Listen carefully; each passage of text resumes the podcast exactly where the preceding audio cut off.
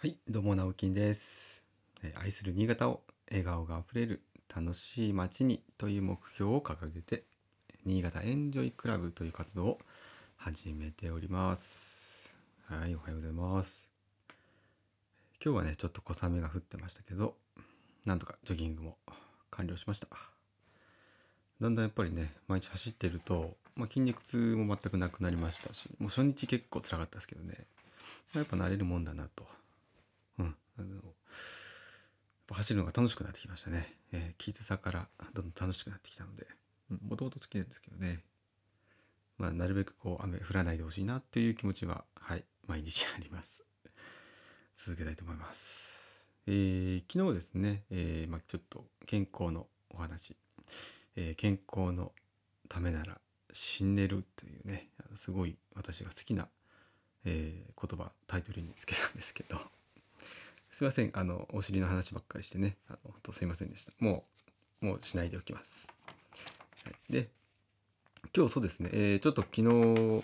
なかなかやっぱ話しても話せなくて、もうちょっと話したかったなという部分もあるので、補足も兼ねて、じゃあ実際に、今年入ってからいろいろ習慣を変えたり、ちょっと健康のために気を使って活動してきたので、その結果というか、一応ね、本当はちゃんと健康診断、健康測定というかね、検査してもらったり、血液検査とかしてもらうと、また数値としてはっきり分かるのでいいかなとは思うんですけど、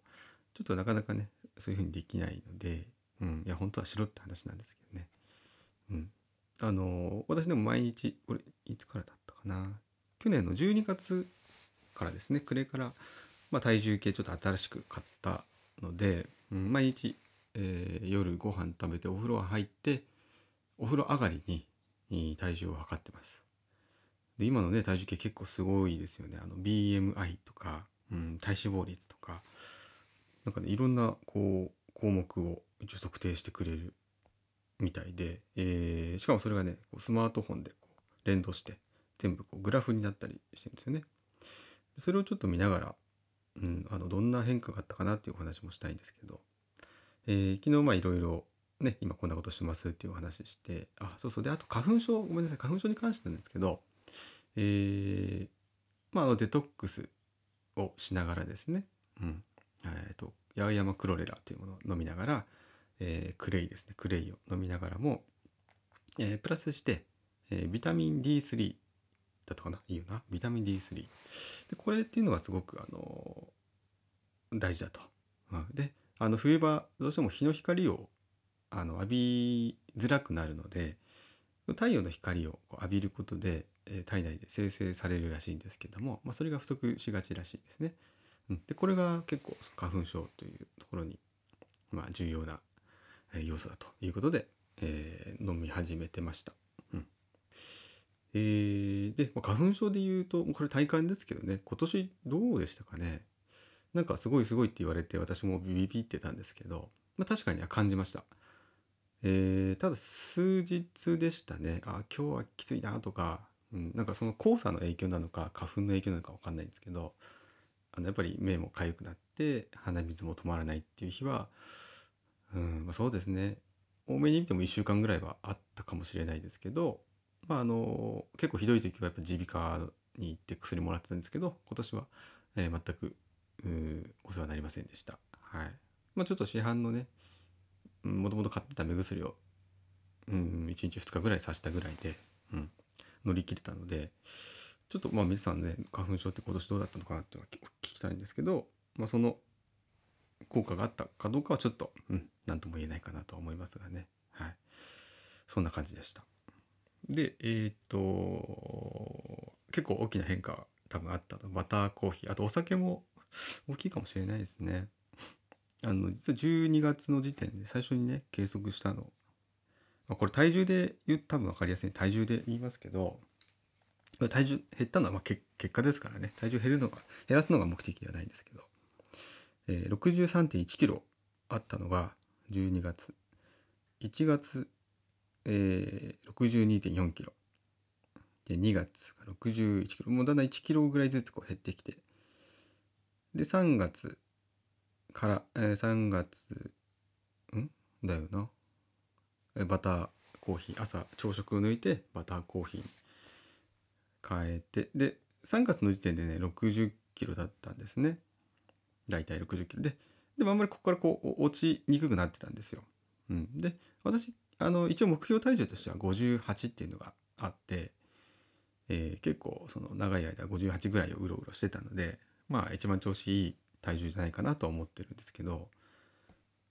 でやっぱりバターコーヒーを始めて、そうですね58まで来たのがいつだったかな。まあゆるゆるとそんなに大きい変化ではないんですけど、どっかでね一回ね58っていうのが来たんですよね。4月入ってから出たかな。うん、やっと落ちたなと思って、最近またねちょっと旅行に行ったりなんかして、どうしてもこう週末増えがちっていうねのはあるんですけど、でもまた次の日翌日とかでゆるゆるとまた戻ってくるんでね、まあすごいなと思ってます。でもうこれってその体重はもちろん結果なんで、うん、本当は血液検査とかしてね、そのちゃんと組織を、うん、検査した方がいいんですけど、なんかね聞いたところによると多分3ヶ月でしたっけね、3ヶ月で人間のその体ある程度その、うん、細胞が変わるっていう、もう丸々入れ替わるぐらいらしいですよね、どうもね。だからやっぱ3ヶ月ぐらいは最低続けないと、うん、大きな変化はもしかしてないのかなとは思ってます。ただまあ、体感ですよね。私の感じ方で言うと、まあ、今のところ非常にこう、まあ、体も軽くなったって思いますけど、まあ、楽になったというか活動的になりましたよね。うん、それはまあこう暖かくなってきたとか他の要因もあるのかもしれないですけど、うん、それこそこの音声配信始めたのも4月からですけど、なんかこう前向きに、うん、どんどんやってみようとかっていう思考も変わってきた気がするんです。でこれ前もお話ししたんですけど、まあ、脳に騙されるなっていうタイトルでテーマで話したと思うんですけど、やっぱその